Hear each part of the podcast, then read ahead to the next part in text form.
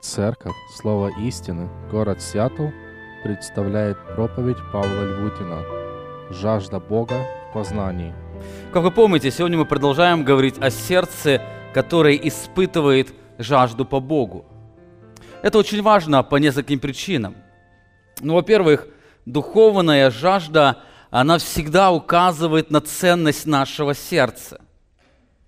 Мы обычно жаждем то, что ценно для нас. Для кого ценна человеческая слава, тот постоянно живет жаждой этой славы. Для кого ценно какое-то удовольствие, он постоянно живет жаждой этого удовольствия. Более того, духовная жажда, она не только определяет ценности нашего сердца, духовная жажда, она определяет поклонение нашего, нашего сердца. Мы поклоняемся тому, чего, чего жаждет наше сердце – если наше сердце жаждет денег, то будем поклоняться деньгам. Если наше сердце жаждет славы, будем поклоняться или жить ради славы. Если сердце наше жаждет удовольствий и так далее. Жажда нашего сердца, она определяет или выражает поклонение нашего сердца. Более того, наличие жажды по Богу свидетельствует о наличии духовной жизни. Дети Божьи отличаются от детей дьявола тем, что испытывают жажду по Богу, которая выражается в познании Его, в молитве, поклонении и так далее.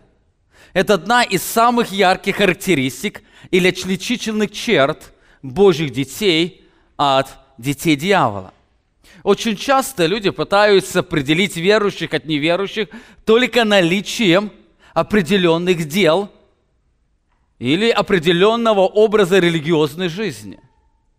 Но если вы посмотрите на окружающий мир, вы заметите, что все люди живут какой-то верой. На земле неверующих людей нет. Одни верят, что Бог сотворил землю за семь дней – Другие имеют более глубокую и сильную веру. Они верят, что все произошло из ничего, и все устроилось. Это также основано на вере, только более глубокой вере. Все люди на земле являются верующими. Все люди на земле являются поклонниками. Все поклоняются чему-то. Только истинные Божьи дети отличаются от других людей тем, что они испытывают жажду по Богу. Это очень важный принцип. Сердце, жаждущее Бога, это сердце Божьего дитя. В-четвертых, духовная зрелость, она также определяется силой жажды по Богу. Знаете, жажда бывает разная. Жажда бывает слабой, бывает умеренной, бывает сильной, бывает очень сильной так тем, чем человек становится зрелей, чем, тем жажда его по Богу становится сильнее и сильнее. Тем человек становится зрелей, тем он начинает жаждать Бога больше, или другими словами, наличие или сила жажды по Богу говорит о его зрелости. Именно по этой причине, чем человек становится зрелей, вы, вы заметите в его жизни более глубокие молитвы. Вы заметите, у него будет более сильное стремление к познанию Богу, Бога.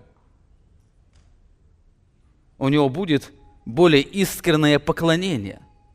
Таким образом, возрастание в зрелость – это и есть возрастание жажды по Богу.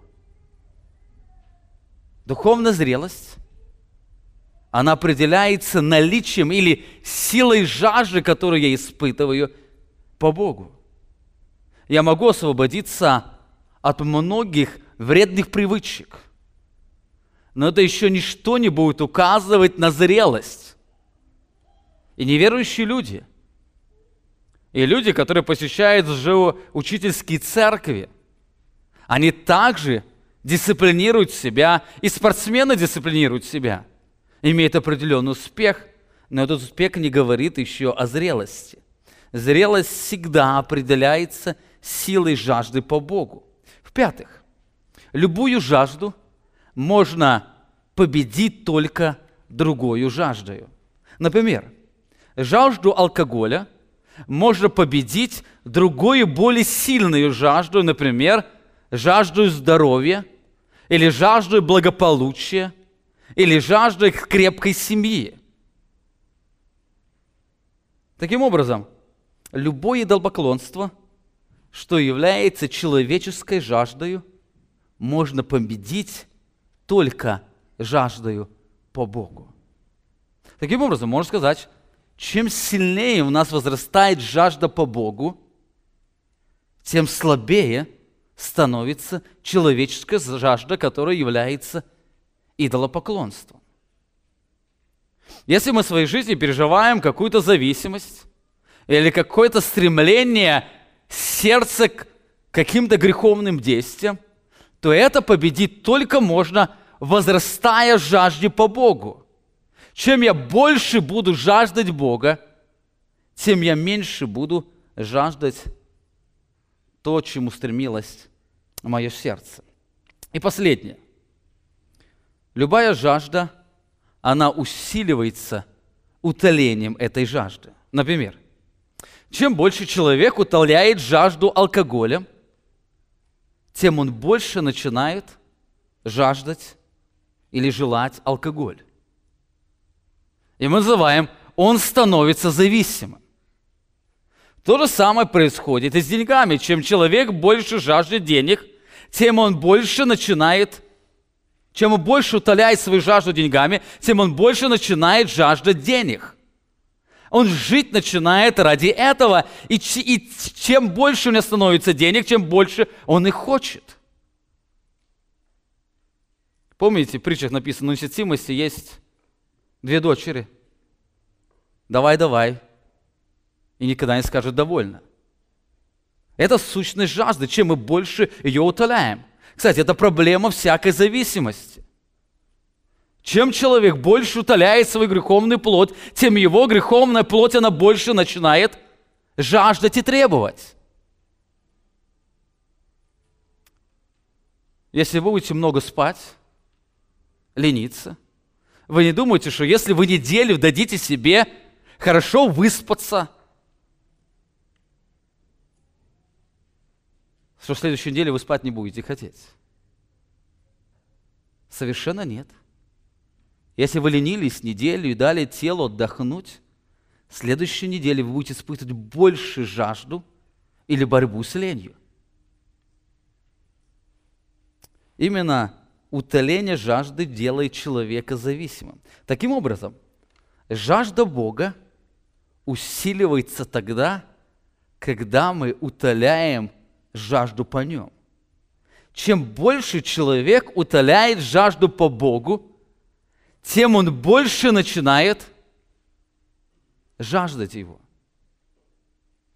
Именно поэтому, как мы уже говорили, тем мы больше начинаем познавать Бога, утолять жажду через познание, через молитву, через пост или другие различные средства – тем больше наше сердце появляется эта жажда по нем. Жажда возрастает через утоление ее. На протяжении нескольких недель мы с вами посмотрели на два средства, утоляющие жажду по Богу. Это молитва и христианский пост. Мы увидели, что страстно молится и постится тот, кто испытывает жажду по Богу, поэтому утоление этой жажды, оно приносит ему радость. Более того, оно не только ему приносит радость, но он постоянно дальше стремится утолить эту жажду по Богу, потому что он испытывает в этом наслаждение и глубокий покой, что люди называют в нашем обществе человеческим счастьем. Если человек не жаждет Бога, то для него молитва, особенно пост, будет религиозным обрядом, не приносящим радость. Сегодня мы с вами посмотрим на еще одно средство, которое возбуждает, утоляет и усиливает данную жажду, жажду по Богу. Без этого средства молитва и пост, они не будут иметь никакого эффекта. Это жажда Бога в познании. Это жажда Бога познания. В процессе нашего исследования мы с вами посмотрим сегодня на три важных вопроса. Во-первых, что из себя представляет сердце жаждущее Бога в познании.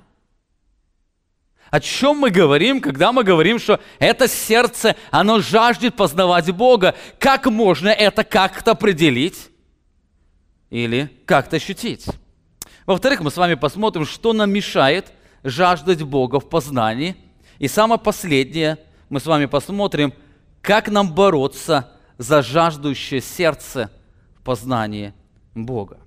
Итак, во-первых, что из себя представляет сердце – жаждущего Бога в познании или сущность жаждущего сердца.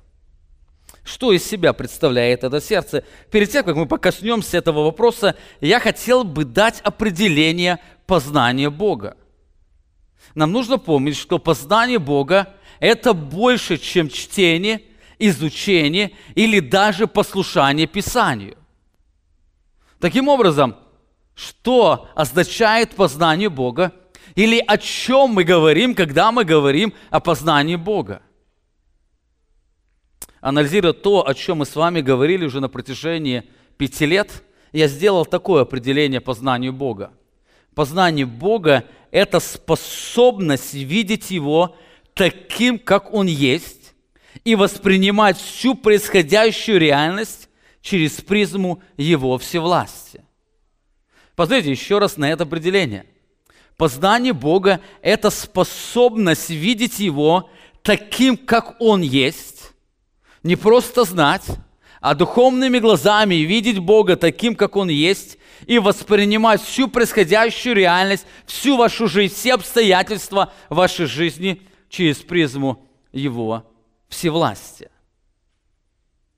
Таким образом, познавать Бога – это значит учиться видеть Бога таким, как Он есть. Познавать Бога – это значит учиться находить радость в том, что Бог сегодня совершает в вашей жизни. Писание говорит, что каждое движение на этой земле, оно способствует благу Его детей. Так познавать Бога – это значит учиться воспринимать что каждое событие, которым окружена моя жизнь, она связана, непосредственно связана с действием Бога, который ведет меня домой своей обители. Но так как Бог не видим, то этот процесс непосредственно связан с исследованием Писания, размышлением о Боге и созерцанием Его славы. Таким образом, жажда Бога в познании выражается в сильном желании больше знать самого Бога. Не просто знать практику жизни, не просто знать, где как нужно поступить, это есть внутреннее сильное желание больше знать самого Бога. Более того, чем человек больше узнает Его, тем его сердце наполняется более сильным желанием больше узнать Его. Его желание выражается в том, что он находит в радость в исследовании Писания, радость в молитве, радость в размышлении о Боге, радость в слушании проповедей о Божьей славе, радость Его всевластии и так далее. Этот человек, он постоянно испытывает радость во всем том, что раскрывает ему самого Бога. Его сердце, оно наполнено сильным желанием знать Его. Посмотрите на сердце, жаждущее Бога. Я выбрал несколько текстов, их в, тек, в Священном Писании очень много текстов, где сами люди, они раскрывают ту жажду по Богу, которую они испытывают. Посмотрите на 62-й псалом. Псалом Давида. Давид говорит во втором стихе, «Боже, Ты Бог мой, Тебя от ранней зари ищу я». Тебя жаждет душа моя, по тебе томится плоть моя в земле пустой, иссохшей и безводной, чтобы видеть славу Твою и славу Твою, чтобы видеть силу Твою и славу Твою, как я видел Тебя во святилище. Вы помните, этот псалом Давид пишет, когда он находится в пустыне. И он сравнивает эту жажду, которая испытывает его тело в пустыне – он сравнивает это с духовной жаждой, которая испытывает его душа по Богу. Он говорит о том, что он с раннего утра ищет его. Почему он его ищет? Потому что его сердце, его душа, она жаждет Бога. Он использует эти слова «жаждет», «томиться». Он желает видеть Божью силу и видеть славу, как он увидел ее уже во святилище. Другими словами, его все сердце, его вся жизнь, она движима или направлена туда, где Бог являет свою славу. Посмотрите на 118 псалом. Если вы весь псалом прочитаете, я бы называл этот псалом – это сердце, жаждущее Бога. Я прочитаю несколько стихов из этого псалма. 14 стих. Псалмопевец говорит, «На пути откровений Твоих я радуюсь, как во всяком богатстве». Заметьте, на пути откровений Твоих я радуюсь. Когда я познаю Тебя, он говорит, я испытываю радость как человек испытывает богатстве. 97 стих. «Как люблю я закон Твой, весь день размышляю о нем». Это Писание сердца жаждущего Бога. Он исповедует, я люблю Твой закон. Именно по причине этой любви я весь день размышляю о нем. 127 стих. А я люблю заповеди Твои более золота и золота чистого. Он говорит, для меня познание Бога – это самая наивысшая ценность, которая может быть на этой земле. Это описание сердца, которое стремится к тому, чтобы жить познанием Бога. Псалом 1. Также там есть эти слова, которые отражают жажду человеческого сердца – написано, блажен муж, который не ходит на совет нечестивых и не стоит на пути грешных, и не сидит в собрании развратителей, но написано, в законе Господа воля Его. И о законе Его размышляет Он день и ночь. Вы помните, когда-то мы, изучая Божью справедливость, говорили, что закон, он является не просто Божьим предписанием, он является откровением Бога о самом себе – Через закон мы больше познаем самого Бога, кто Он есть такой. Его святость, Его справедливость и другие характеристики. Так здесь Давид говорит, что счастлив человек или блажен человек, человек, испытывающий счастье. Кто это такой человек? Это тот человек, которого все стремление направлено к тому, чтобы видеть Бога. Написано, но в законе воля его, о законе он размышляет день и ночь. Его сознание направлено, чтобы видеть и размышлять о Боге. Его сердце жаждет Бога. Посмотрите, Римляна 7 глава 22 стих, здесь апостол Павел о себе говорит, о своем сердце, которое испытывает жажду по нем, ибо по, внутр... ибо по внутреннему человеку нахожу удовольствие в законе Божьем.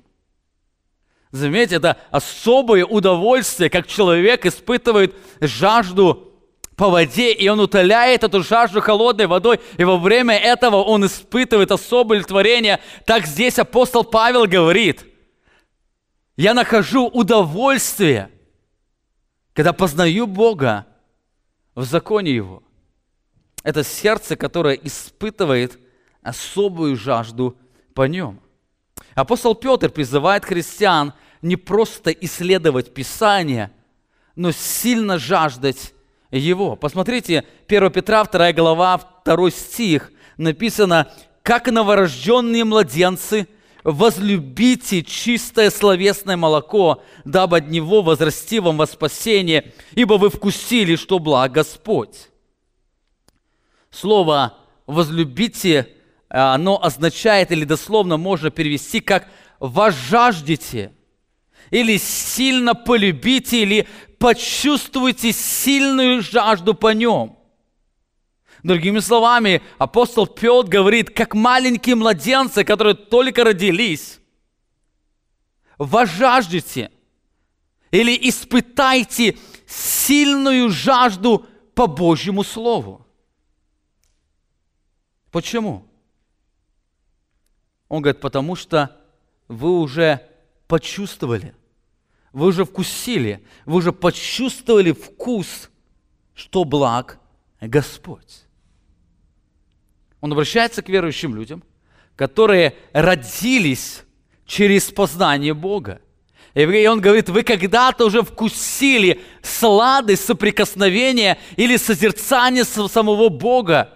И таким образом он говорит, пусть вот эта жажда, которую вы когда-то испытали, она всегда сопровождает вашу жизнь.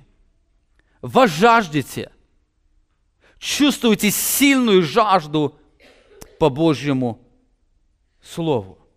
И дальше он говорит, дабы возрасти вам во спасение, это выражение «возрасти вам во спасение» говорит не просто о акте спасения, а оно говорит о, о процессе духовного возрастания.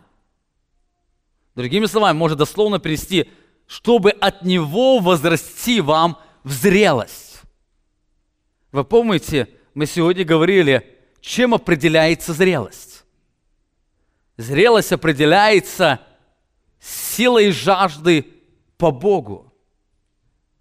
Таким образом, апостол Петр говорит, вы жаждете сильно Бога для того, чтобы вам быть зрелым, потому что вы уже вкусили сладость познания Бога.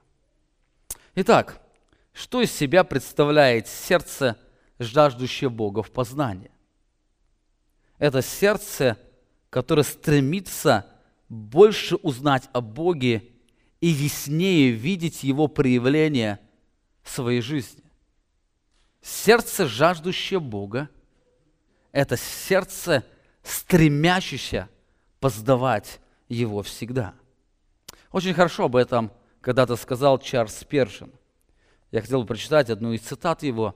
Он говорит, «Тот, кто не хочет возрастать в познании Иисуса, тот отказывается от благословения – Познавать Его значит обрести вечную жизнь, а возрастать в познании Его значит возрастать в радость. Тот, кто не стремится узнать о Христе больше, еще не знает о Нем ничего. Пригубивший чашу познания Бога однажды будет жаждать большего, потому что хоть Иисус и насыщает, таким насыщением никогда нельзя присытиться. Тот, кто вкусил благость Божью, тот, кто хоть когда-то утолял жажду по Богу, тот больше будет жаждать Его. Именно утолением такой жажды невозможно присытиться. Это, кстати, касается любой жажды. Человек, который постоянно жаждет воды – он будет утолять жажду, он будет чувствовать удовлетворение, но через некоторое время он будет больше жаждать этого. Таким, такой жаждой нельзя присытиться. Итак, это первое. Когда мы говорим, что из себя представляет сердце, жаждущее Бога в познании, это сердце, которое стремится больше узнать о Боге. Это сердце, которое жаждет знать самого Бога.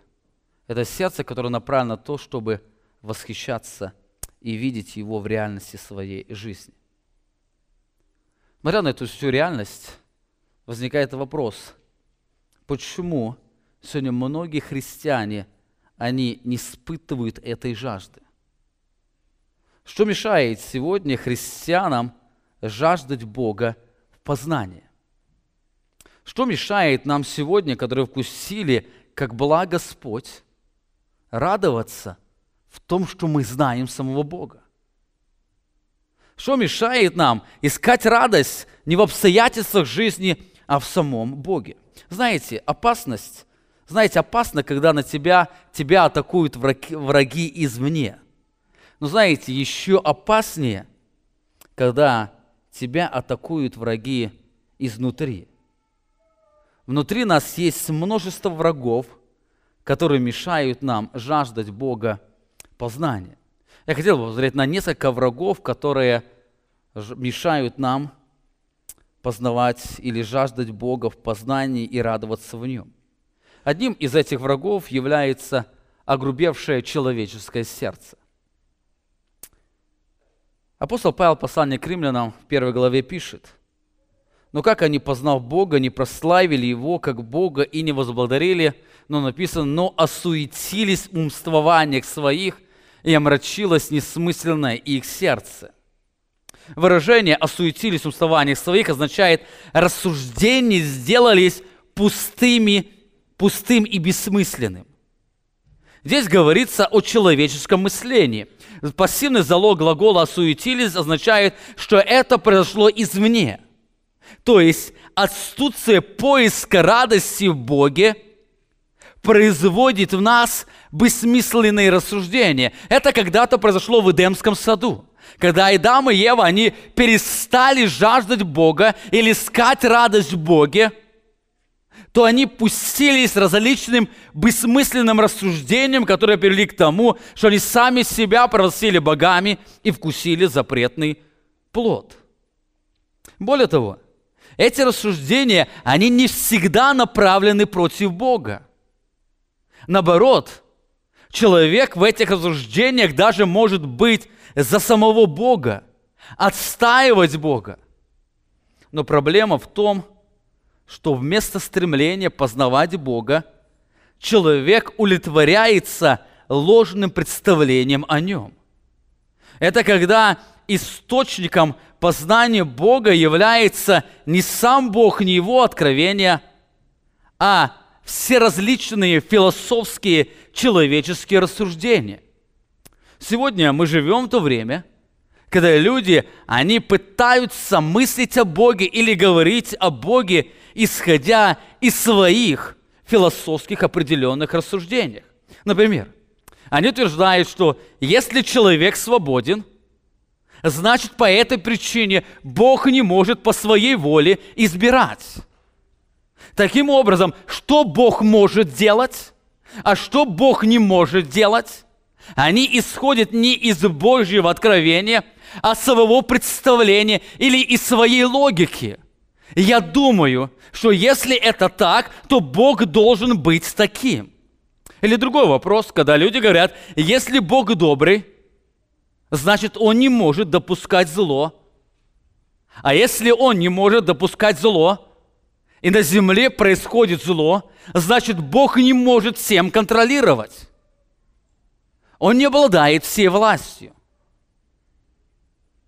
Обратите внимание, Хотя, может, с чего-то начинается и с истины, Бог действительно добрый, но все представление о Боге начинает формироваться не от созерцания самого Бога, а своих определенных философских заключениях.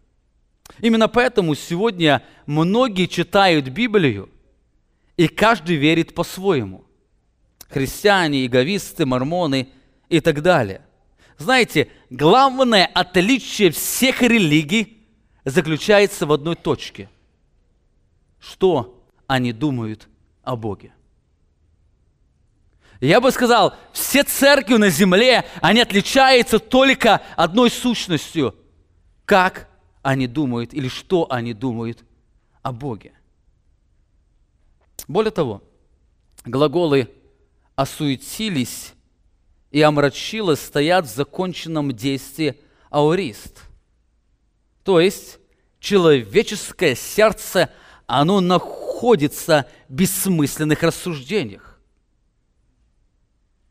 Человеческое сердце по-другому думать совершенно не может. Даже тогда, когда люди читают Библию, они там не могут видеть истинного Бога их бессмысленные рассуждения, даже берут те тексты Писания, которые они там видят, они превращают их в свое представление о Боге.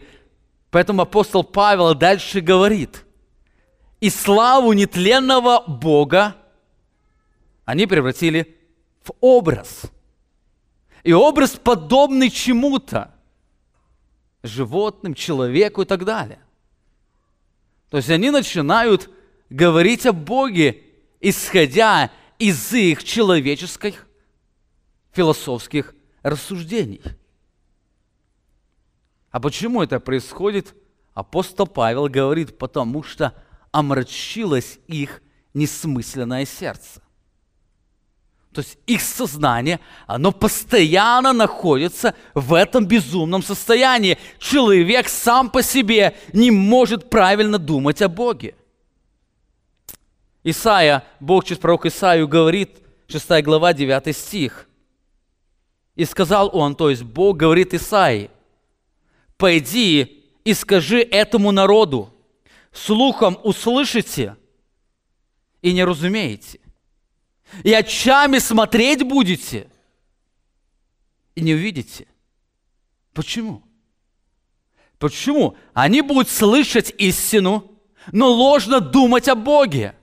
Они будут видеть реально своими глазами, но не видят там главного. Сегодня все видят творение, только не все видят там Бога за этим творением. Почему? И дальше Бог дает определение, потому что огрубело сердце народа сего. И ушами с трудом слышат, и очи свои сомкнули, да не узрят очами, и не видят ушами, и не разумеют сердцем, и не обратятся, чтобы я исцелил их. Проблема в их сердце. Огрубело и их сердце. Лука 10 глава 21 стих описывает слова Христа – который раскрывает эту проблему человеческого сердца, в тот час возрадовался Духом Иисус и сказал, «Славлю Тебя, Отче Господа неба и земли, что Ты утаился и от мудрых и разумных, и открыл младенцам, да, Отче, ибо таково было Твое благоволение». И, обратившись к ученикам, сказал, «Все предано мне Отцом моим, и кто есть Сын, не знает никто, кроме Отца, и кто есть отец, не знает никто, кроме сына, и кому сын хочет открыть. Обратите внимание, здесь Христос говорит, кто есть отец, не знает никто. Нет на земле ни одного человека, который сам по себе научился правильно думать о Боге. Все погрузились в бессмысленное рассуждение. И Христос говорит, и кто есть отец, никто не знает, кроме сына. И дальше говорит, и кому сын хочет открыть. Итак, это первый враг. Первым врагом познания Бога является наше бессмысленное сердце. Мы не способны сами по себе правильно думать о Боге мы склонны по своей природе подавлять истину о Боге ложью. Это проблема, которая, с которой мы сталкиваемся каждый день. У нас есть склонность всегда подавлять истину Божью о ложью. В наших философских рассуждениях мы всегда образ великого Бога искажаем, делая его подобным нашим рассуждениям. Это первый враг. Вторым врагом является наша гордость. Заметьте, мы и так в плачевном состоянии, мы не способны правильно сами по себе думать о Боге, так еще в этом состоянии мы горды и самоуверены. Апостол Павел говорит, называя себя мудрыми, они обезумели. До этого в 21 стихе он говорит, что их омрачилось несмысленно сердце. И теперь они называют себя мудрыми. Во всем этом, во всем этом состоянии они называют себя мудрыми. Это главная проблема христиан. Каждый из нас в какой-то степени убежден, что он достаточно знает Бога. Каждый из нас в какой-то степени он убежден, что он не нуждается в познании, потому что он уже все знает. Он уже мудрый, у него уже есть опыт, у него уже есть жизненный путь. Он знает правильно о Боге. Да, конечно, мы об этом не признаемся другим. Мы не говорим другим о том, что мы все знаем о Боге. Но когда мы что-то говорим, мы идем из предпосылки, все, что мы говорим, мы говорим правильно. Почему? Потому что мы лучше всех знаем Бога. Поэтому здесь говорит, Апостол Павел говорит, называя себя мудрыми, они обезумели. Вместо того, чтобы смириться пред Богом и признать о том, что у меня проблема моего мышления, и мне нужна Божья благодать.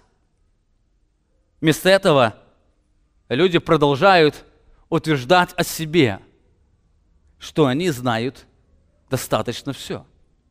Кстати, и замечают, даже когда люди возрастают духовно, они начинают лучше знать Бога, и возвращаясь назад в сознание, они понимают, что тогда они ложно знали о Боге.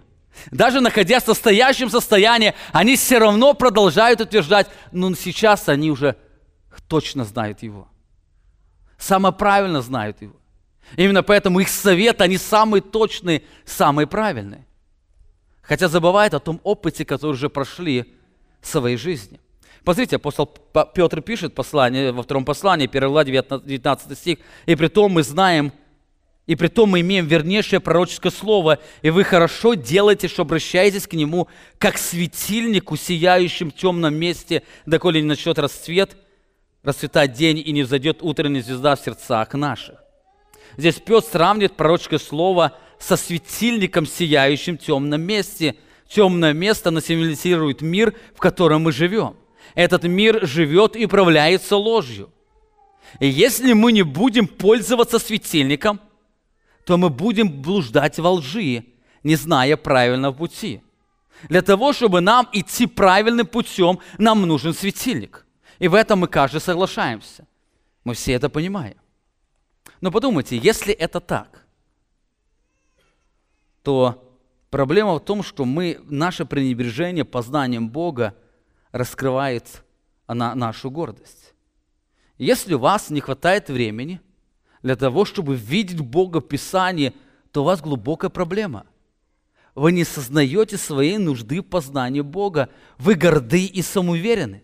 Вам кажется, что в этом темном, мрачном, лживом мире вы без светильника обойдетесь, живя в нем. Вам кажется, что вы уже достаточно знаете Бога, чтобы вам ориентироваться в этом мире. Это раскрывает гордость нашего сердца. Нам нужно помнить, что самый страшный враг познания Бога – это в нашем сердце.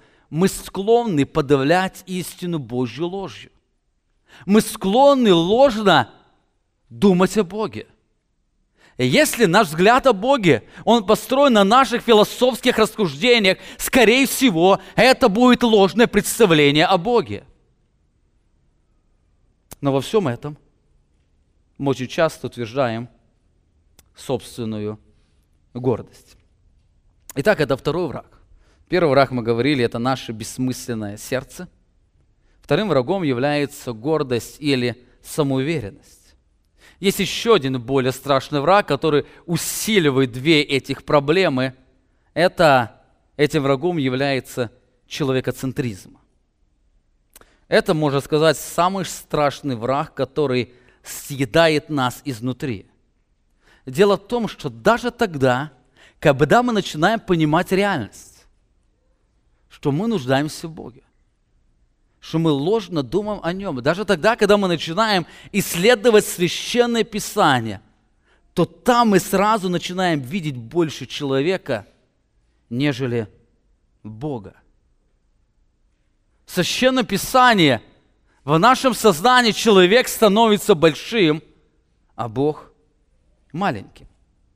Нам кажется, что Писание раскрывает не как Бог прославляет себя, а как Бог прославляет человека. Да, конечно, мы об этом прямо не говорим. Но многие наши подходы, они раскрывают внутренность нашего сердца. Мы верим или думаем, что Бог прославляет не себя, а Бог прославляет человека. В этом Евангелии все вращается вокруг человека, его ценности и его власти. Там человек – центр бытия, поэтому люди пытаются видеть себя в Священном Писании. Им кажется, что мир создан был ради человека. Именно человек является венцом творения.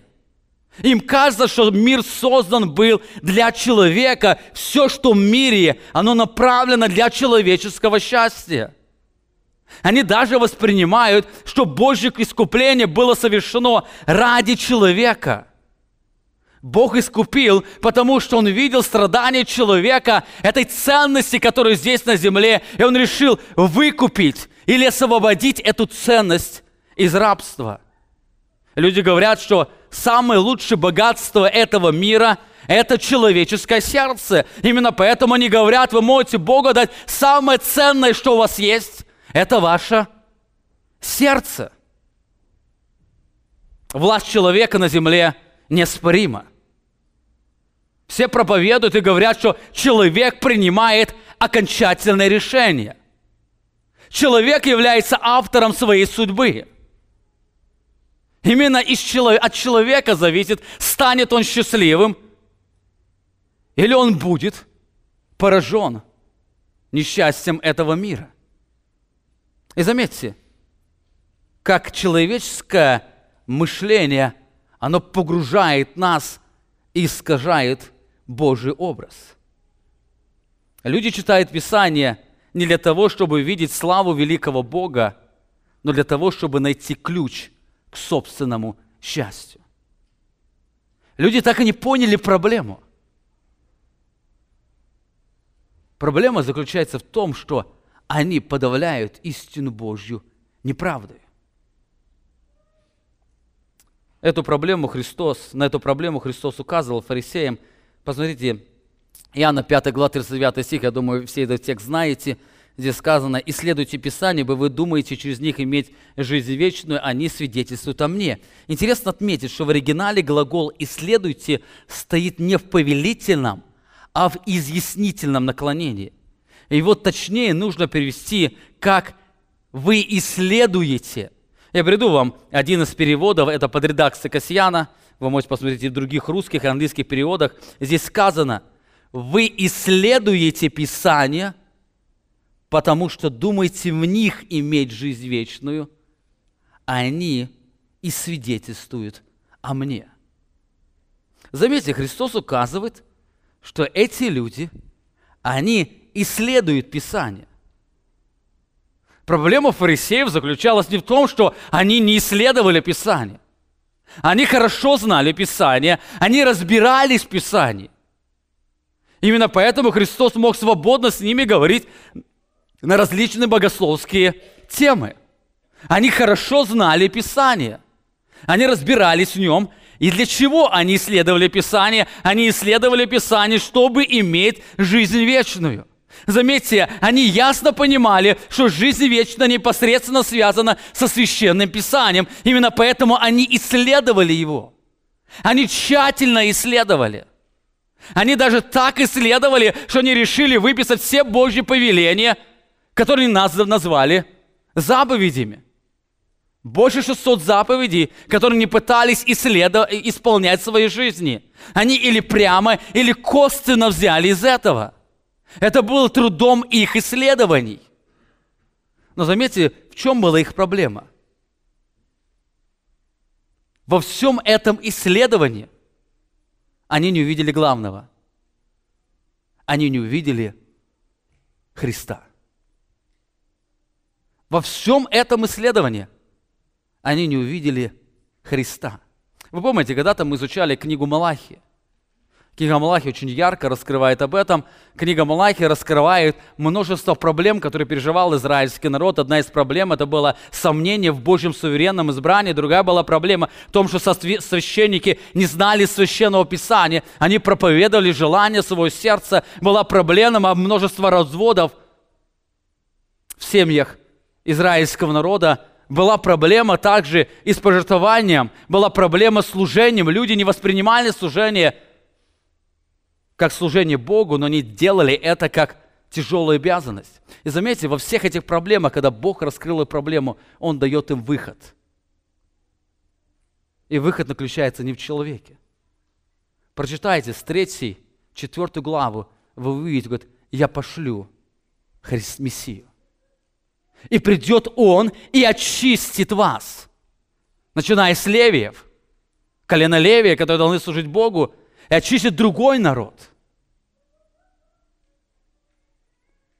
Главная тема книги Малахи была привести к нужде к Мессии.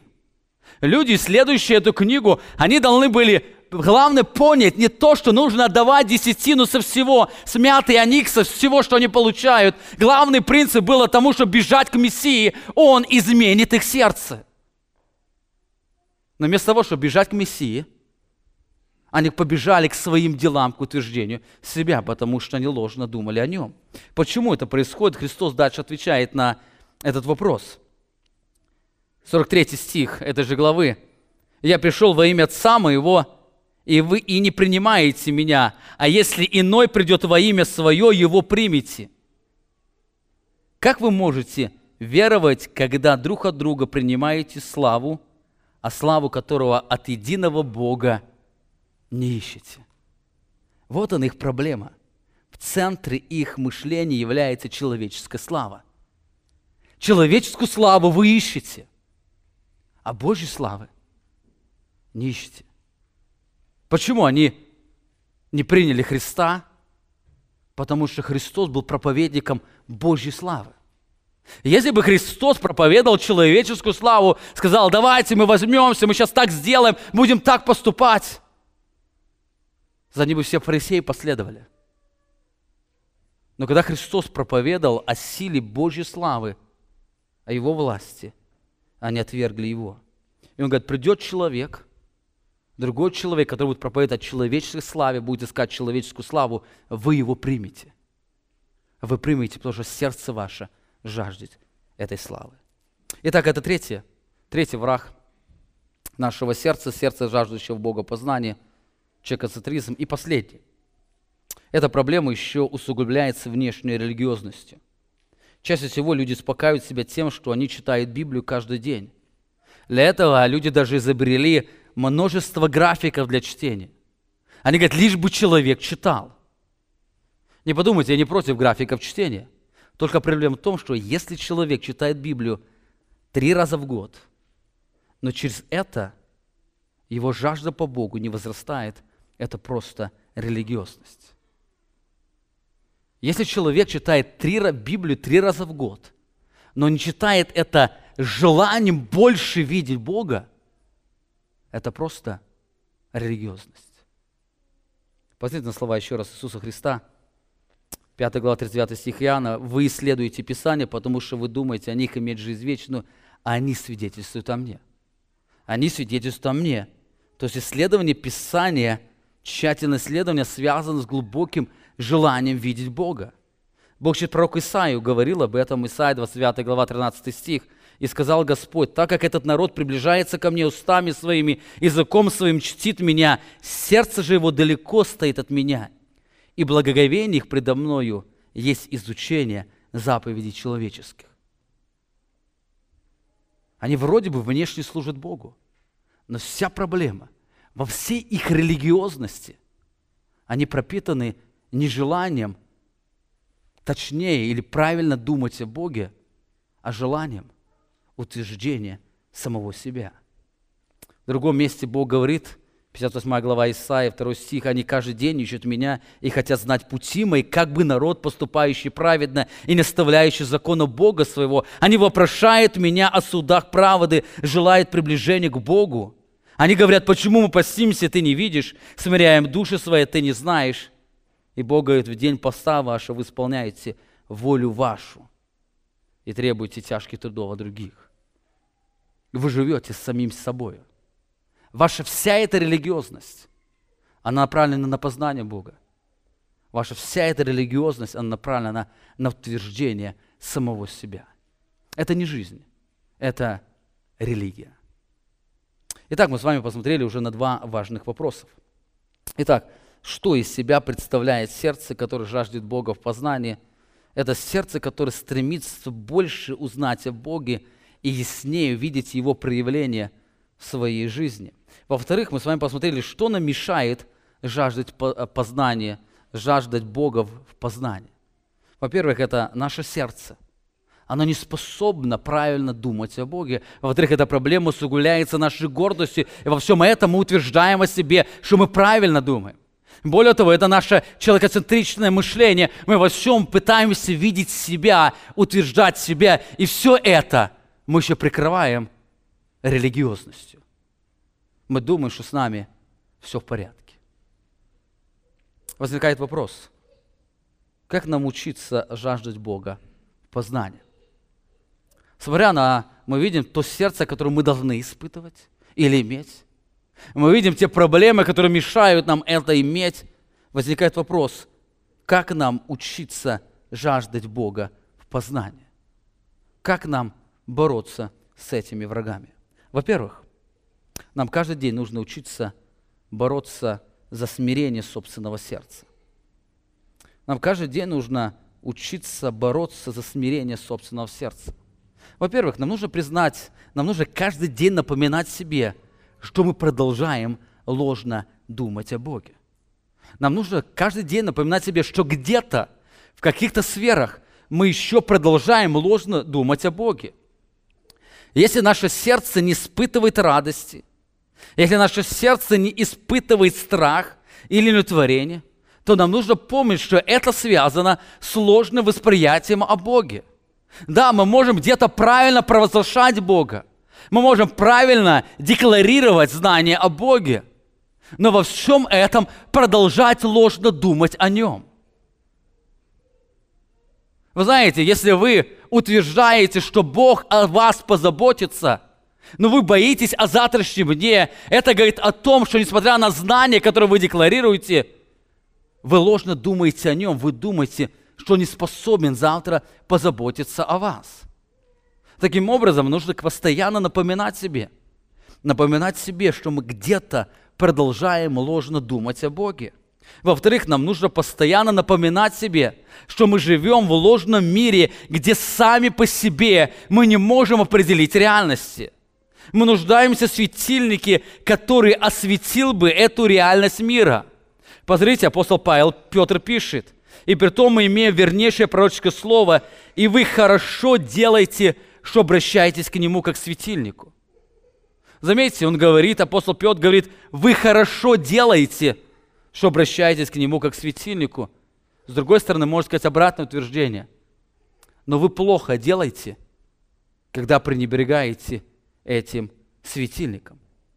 Нам нужно понимать, что мы где-то ложно думаем о Боге. Во-вторых, нам нужно понимать и напоминать себе, что мы живем в лживом мире, где сами по себе мы не можем определить эту реальность.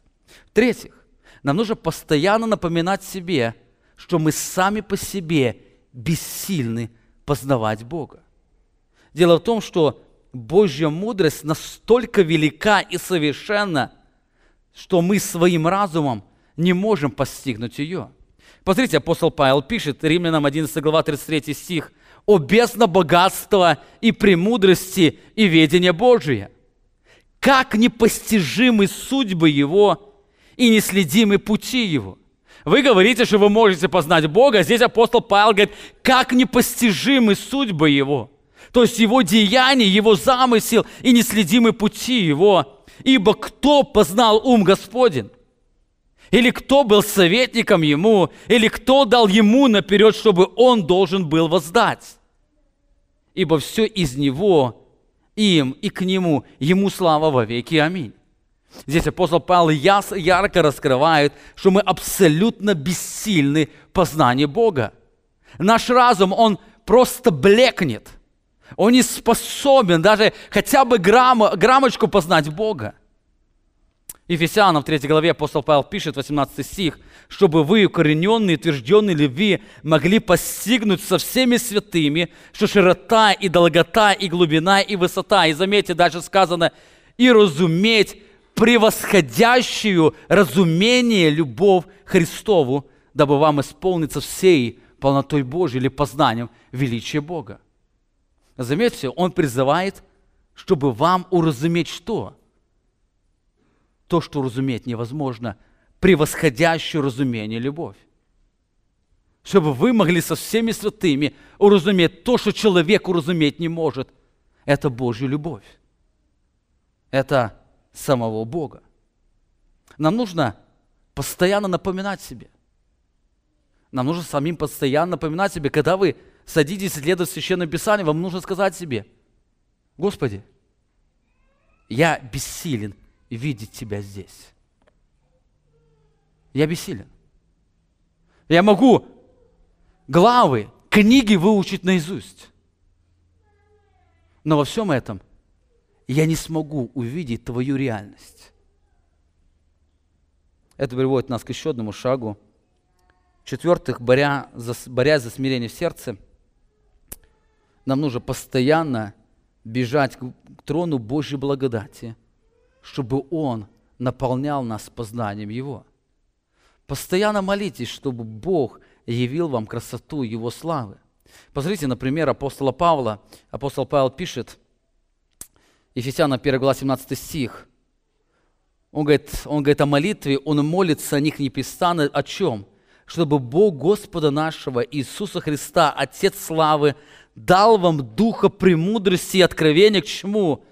К познанию Его и просветил очи сердца вашего, дабы вы познали, в чем состоит призвание, надежда призвания Его к богатству славного наследия Его для святых.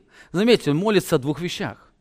Во-первых, он молится, чтобы Бог через Духа Святого даровал вам познание Его или раскрывал его реальность. И во-вторых, он молится, чтобы Бог сделал сердце вашим способным увидеть эту реальность. Две вещи, чтобы познавать Бога. Бог должен открыть себя. И во-вторых, Он должен сделать человеческое сердце способным увидеть Его. И апостол Павел не пишет повеление верующим в Ефесе. Он молится к Богу. Он понимает, что они в своем мышлении бессильны познавать Бога. Послание Колоссяна подобное, мы читаем 1 глава 9 стих. «Посему и мы с того дня, как о сем услышали, не перестаем молиться о вас и просить о чем? Чтобы вы исполнялись познанием воли Его во всякой премудрости разумения духовном». Пассивный залог «вы исполнялись» указывает о том, чтобы кто-то наполнял вас познанием о Боге и Его воле. Кто это? Это Бог, потому Он молится Ему. И последнее. Помните, если вы живете познанием Бога, вам придется признаваться в том, что вы раньше не совсем точно, думали о Боге, о Его воле и Его удивительном замысле. Если вы будете переживать познание Бога, вам нужно смирение признаваться. Да, я когда-то ложно думал. Именно поэтому церковь, живущая по знаниям Бога, будет переживать изменения. Мы будем переживать изменения в уставе, будем переживать изменения в принципах руководства, подходе к служению и так далее. Церковь, растущая по знаниям Бога, она будет переживать перемены. Нам нужно понимать, нам нужно бороться за смирение. Часто гордость нам мешает признать, да, мы ложно думали о Боге. Кстати, более того, если мы замечаем с годами, мы продолжаем также думать о Боге, это говорит о том, что у нас нет процесса духовного роста. Нет этого процесса. Все мы родились, и все мы подавляем истину о Боге ложью. Все мы думаем о Боге ложно. И если в нашем сознании не изменяется восприятие жизни, восприятие Бога, то это говорит о том, что в нашем сердце нет процесса познания самого Бога. А люди, живущие познанием Бога, им нужно бороться за смирение, чтобы не бояться перемен. Им нужно бороться за смирение, чтобы не бояться перемен. Чтобы когда-то сказать, да, я неправильно говорил. Как уже, говори, как уже говорил, вы помните, в нашей церкви даже, в декабре месяце мы говорили о том, что Точнее, я говорил о том, что молитве нужно учиться. И когда мы пришли к урокам молитвы, мы увидели, что молитве научиться самому невозможно. Ею может научить только Бог. Мы учимся молитве только Его трона. Нам нужно признавать. Помните, нам нужно, нам не нужно бояться перемен, нам нужно бояться застоя. Если в нашем создании нет изменений, Скорее всего, там нет процесса познания Бога. Наличие процесса познания Бога, оно будет изменять наше отношение практической жизни. Это самое первое поле битвы. Нам нужно бороться за смирение. Нам нужно бороться за смирение собственного сердца. Во-вторых, нам нужно бороться за богоцентричный взгляд. Я не призываю вас к борьбе в богословских кругах, я призываю вас к борьбе в вашем собственном сердце. Апостол Павел пишет, Колоссянам 1 глава 16 стих, Ибо им создано все, что на небесах и что на земле, видимое и невидимое, престолы ли, господство ли, начальство ли, власти ли, все им и для него создано. И он есть прежде всего, и все им стоит, и он есть глава тела церкви, он начаток, первенец из мертвых, дабы ему, дабы иметь ему во всем первенство.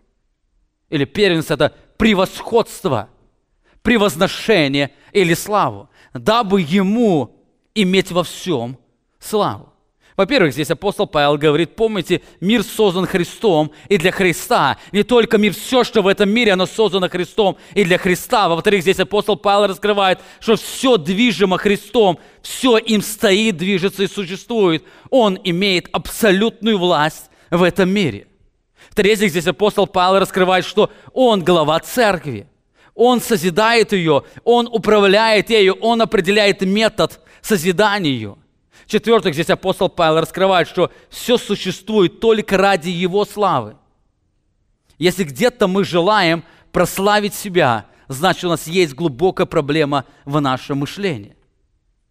Все существует ради Него, дабы Ему иметь во всем превосходство. Это реальность мира, в котором мы живем. Мы можем признать эту реальность, мы можем отвергать эту реальность, но эта реальность остается реальностью. Нам нужно посмотреть, постоянно смотреть на этот мир через призму этой реальности. Как это делать? Во-первых, помните, Библия – это книга от Бога и о Боге.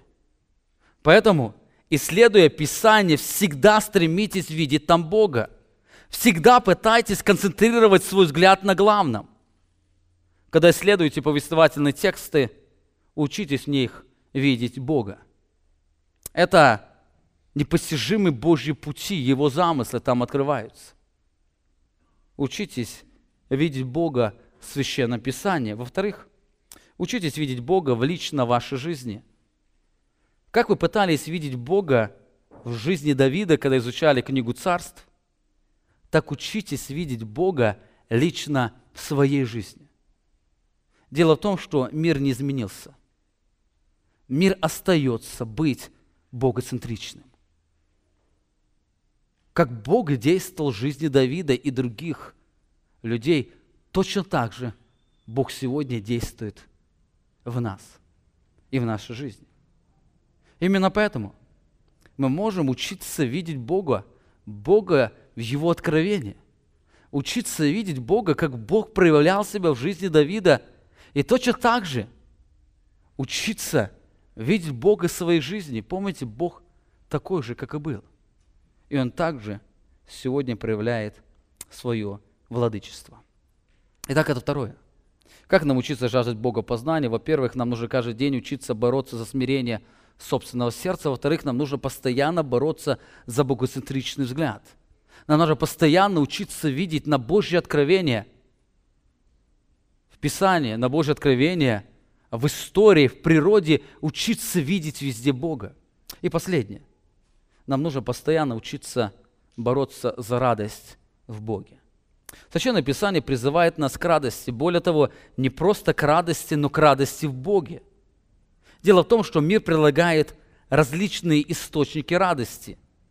Так нам нужно учиться бороться, чтобы наша радость исходила и знание самого Бога. Посмотрите, Христос говорит ученикам Лука 10 глава 20 стих, «Однако ж тому не радуйтесь, что духи вам повинуются, но радуйтесь тому, что имена ваши написаны на небесах». Заметьте, Христос говорит, не радуйтесь о себе.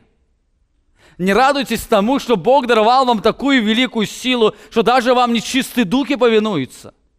Не радуйтесь всему. Но чему радуйтесь? Но радуйтесь тому, что делает Бог.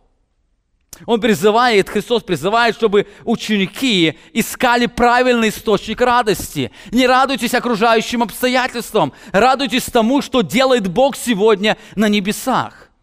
Вы знаете, самые страшные враги нашей радости являются Божьи дары. Мы всегда склонны радоваться в том, что Бог сделал через нас или для нас. Но Писание призывает нам радоваться самим Господом.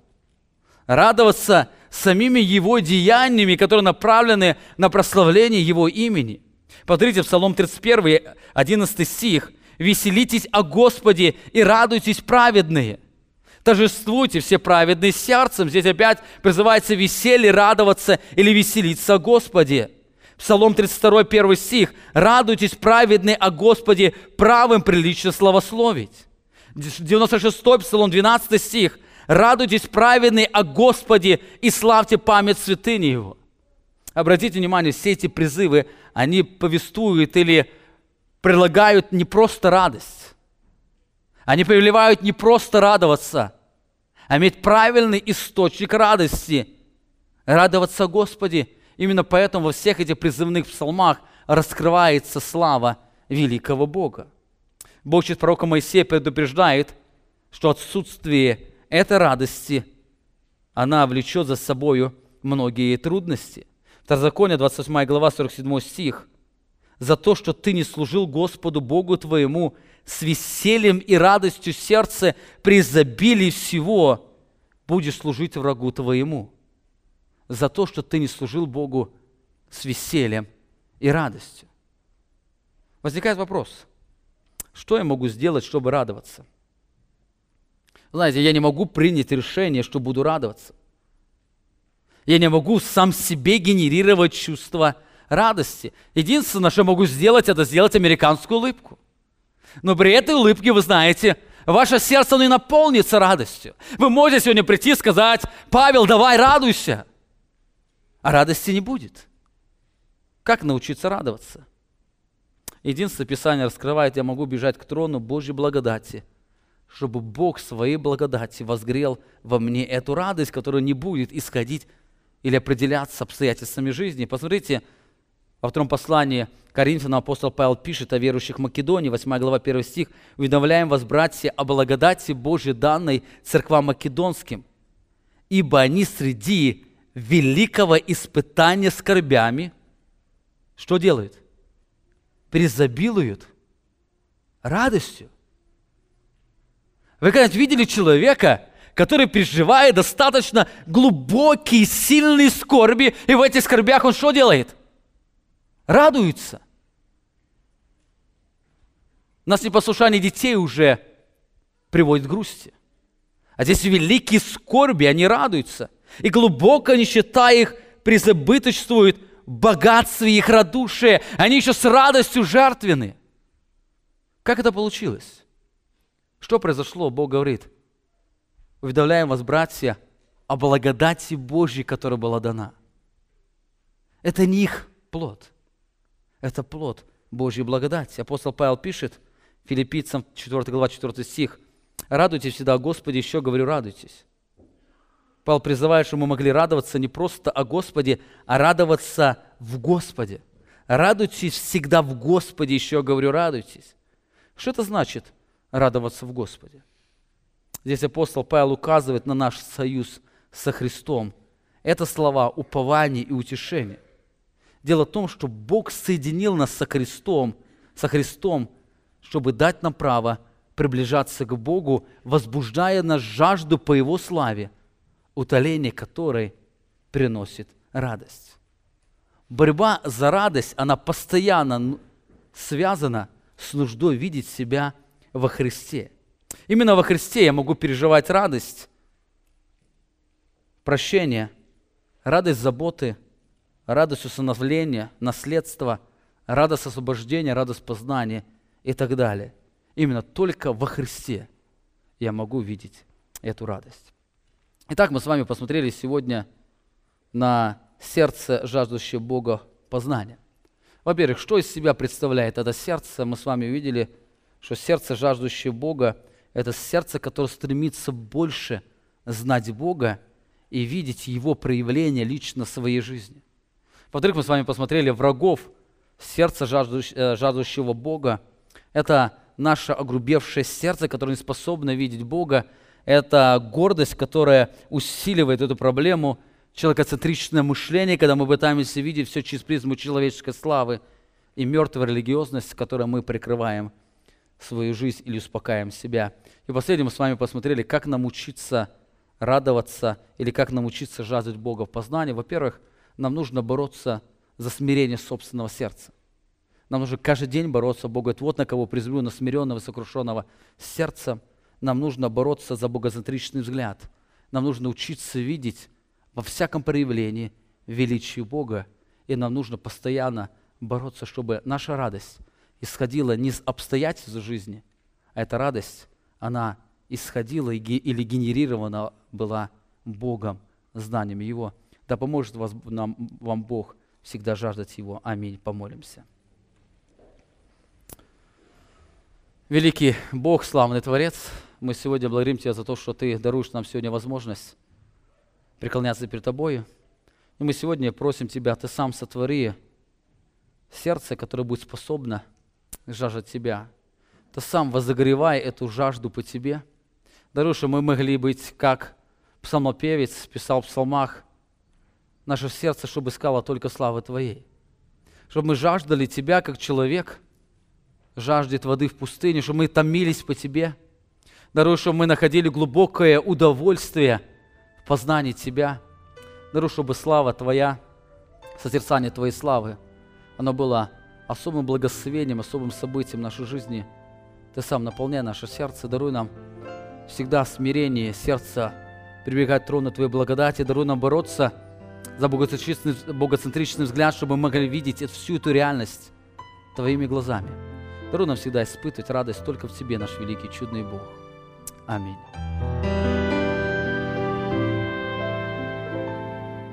Вы прослушали проповедь пастора Павла Львутина. Другие проповеди и информацию о нашей церкви вы можете найти на нашей странице в интернете www.словоистины.org